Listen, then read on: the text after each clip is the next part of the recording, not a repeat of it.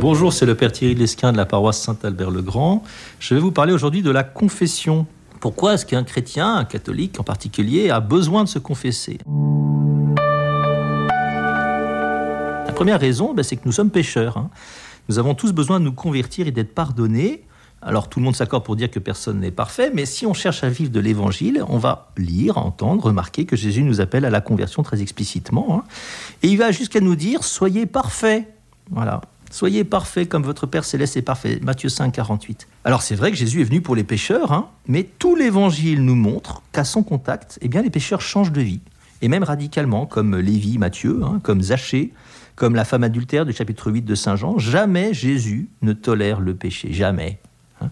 Pourquoi? Bien parce que le péché, c'est implicitement ou explicitement un refus de Dieu, de sa parole, de sa loi, donc de sa vie. Donc c'est une œuvre de mort, toujours. Et Dieu ne veut pas la mort du pécheur, mais qu'il se convertisse et qu'il vive, Ézéchiel 18. Puisque Dieu seul a pouvoir sur la vie et sur la mort, eh bien ça veut dire que le péché ne peut pas être réparé par l'homme, ni simplement s'effacer avec le temps qui passe. Le seul qui peut pardonner, eh bien c'est celui qui a pouvoir sur la vie et sur la mort, c'est Dieu. Et comme il nous a voulu libres, eh bien il ne peut pas le faire sans nous. Voilà. Ça, c'est le point de départ. Ensuite, pour aller plus loin, il faut reconnaître une très bonne nouvelle, c'est que le pardon de Dieu nous est déjà acquis. Quand Jésus a été tué sur la croix, c'est Dieu que les hommes ont mis à mort concrètement dans cette humanité-là, et donc totalement rejeté. Tous les refus de Dieu de notre histoire humaine, c'est-à-dire tous les péchés, sont donc condensés et par là même manifestés dans cet unique et dramatique événement. Jésus a porté sur lui nos péchés dans son corps sur le bois, 1 Pierre de 24. Dieu l'a pour nous identifié au péché, de Corinthiens 5. Il a payé le prix de notre rachat, 1 Corinthiens 6, etc. Et tout ça une fois pour toutes. Et si nous pouvons désormais accepter de faire la vérité sur notre propre péché, eh bien c'est parce que nous sommes déjà sauvés, nous sommes déjà pardonnés. Sans ça, ce serait pas très supportable. Alors après, il faut avoir une certaine conscience de son péché. Le problème, c'est que le tentateur, il est fort. Hein, c'est un dissimulateur et l'homme se laisse facilement tromper par lui. Même la société peut très bien être aveuglée, nous entraîner à sa suite. Je cite Saint Paul Ne prenez pas pour modèle le monde présent, mais transformez-vous en renouvelant votre façon de penser pour savoir reconnaître quelle est la volonté de Dieu, ce qui est bon, ce qui est capable de lui plaire, ce qui est parfait. Romains 12. hein. Jésus est la lumière du monde. Jean 8. L'Église a la mission à la fois salutaire et tout à fait dérangeante de transmettre sa lumière pour éclairer nos consciences et nous permettre de reconnaître concrètement notre péché. On ne peut pas guérir un mal sans commencer par le diagnostiquer. Ce ne sont pas les gens en bonne santé qui ont besoin du médecin, mais les malades dit Jésus, Luc 5. Je ne suis pas venu appeler les justes, mais les pécheurs pour qu'ils se convertissent. Et ne pas voir son péché, c'est toujours le signe d'un manque de lumière divine en nous et par conséquent d'une conscience qui n'est pas assez éclairée. Dieu nous invite à prendre au sérieux, l'Église nous invite à prendre au sérieux aussi, bien sûr, les dix commandements donnés par Dieu à Moïse, Exode 20, ou bien les sept péchés capitaux, hein, je vous les cite pour mémoire, l'orgueil, l'avarice, l'envie, la colère, l'impureté, la gourmandise, la paresse, on peut parler aussi de l'acédie. Certains péchés sont plus graves que d'autres, qu'on appelle les péchés mortels en particulier, parce qu'ils coupent de la vie de la grâce. Qu'est-ce que c'est qu'un péché mortel? C'est quand l'homme choisit consciemment et volontairement quelque chose, pour quelque raison que ce soit, de gravement désordonné. Voilà. Alors l'Église, eh bien, est le moyen que Dieu a voulu pour nous donner son pardon. Bien que Dieu seul puisse pardonner les péchés, Marc 2, il a voulu se servir des hommes pour transmettre son pardon. Alors ça, c'est Jean 20. hein. Le Christ ressuscité souffle sur ses disciples, il leur dit, recevez l'Esprit Saint. Ceux qui vous remettrez les péchés leur seront remis, ceux qui vous les retiendrez leur seront retenus. C'est complètement fou. hein. Dieu, Jésus, donne à ses disciples le pouvoir d'agir en son nom pour pardonner les péchés. Et Saint Paul reprendra ça en 2 Corinthiens 5. Dieu nous a confié le ministère de la réconciliation. À travers ses ministres, l'Église est donc investie d'un pouvoir qui est divin. C'est complètement fou. Moi, je sais faire ça, et si vous n'êtes pas prête, eh bien pas vous. Le don du sacrement de pénitence, c'est génial. Le baptême, c'est le premier acte de la réconciliation. D'accord? Sauf que le drame de notre condition de pécheur a conduit l'Église à instaurer un acte de réconciliation sacramentelle qui est réitérable après le baptême. La possibilité de la confession, elle vient de quoi? Eh bien, d'être réalité de notre pauvreté humaine et du pouvoir de pardon que le Christ a donné à ses ministres dans l'Église. Vous voyez, malgré le pardon qui est déjà offert de manière inconditionnelle par Dieu, eh bien, la vraie conversion de l'homme n'est pas achevée. L'homme chute sans cesse, et bien, qu'à ça ne tienne, Dieu pardonne sans cesse.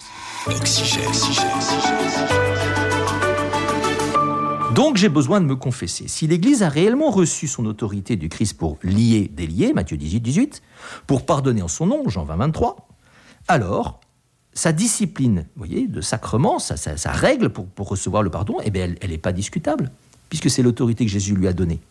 Et donc l'idée selon laquelle on pourrait s'arranger un peu en direct, quoi, avec le Seigneur, bah c'est, bah non, c'est pas la foi catholique.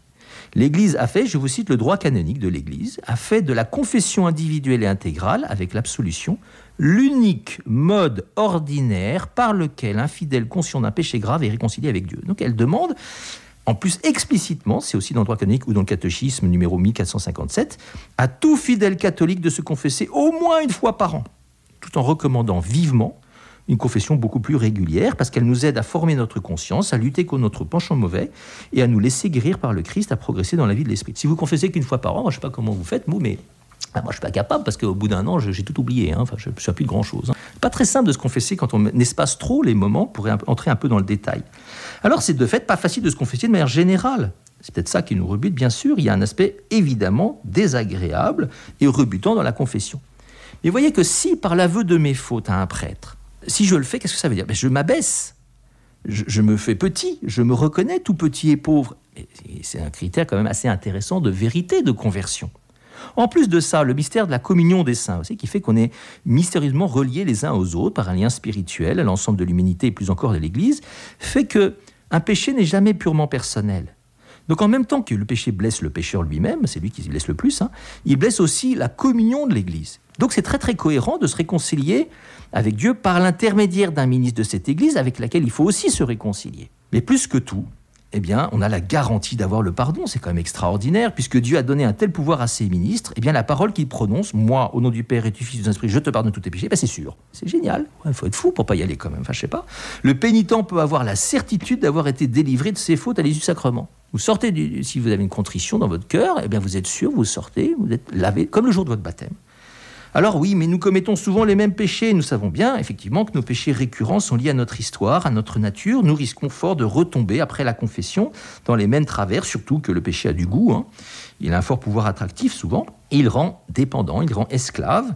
Eh bien, pour autant, Jésus est plus fort que le péché plus fort que le tentateur. Ici, la bonne nouvelle, c'est qu'il nous donne aussi la force pour lutter contre ce péché. Tout est possible à celui qui croit. Marc 9, 23. Et inversement, Jésus nous prévient, sans moi, vous ne pouvez rien faire, Jean 15, 5. Il s'agit donc de croire que la grâce de Dieu agit non seulement pour nous relever, mais aussi qu'elle nous fortifie, qu'elle nous permet de ne pas retomber. Alors, un petit mot encore pour dire qu'il y a des situations qui sont apparemment un peu complexes, voire sans issue. Il y a effectivement des situations de vie qu'il n'est pas possible de changer pour l'instant. Quand on se confesse, on veut changer ce qui n'est pas juste, bien sûr.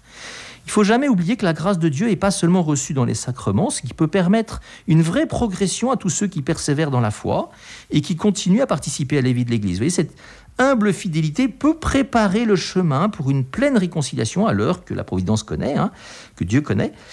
En la matière, il n'y a pas de règle générale. Hein. Il peut être très utile si on est dans une situation encore un peu complexe dans sa vie parce que c'est notre histoire, c'est comme ça, eh bien, il peut être très utile de la présenter à quelqu'un de l'Église pour se faire aider, accompagner, pour discerner un chemin de sainteté qui nous soit propre. Alors je termine simplement en citant Sainte Faustine, ou plutôt le Christ qui parle à Sainte Faustine, qui disait la chose suivante. Quand tu vas te confesser, sache que c'est moi-même qui t'attends dans le confessionnal. Je me dissimule seulement derrière le prêtre. Mais c'est moi seul qui agis dans l'âme. Dis aux âmes qu'à cette source de miséricorde, les âmes ne puisent qu'avec le vase de la confiance. Bon courage à tous.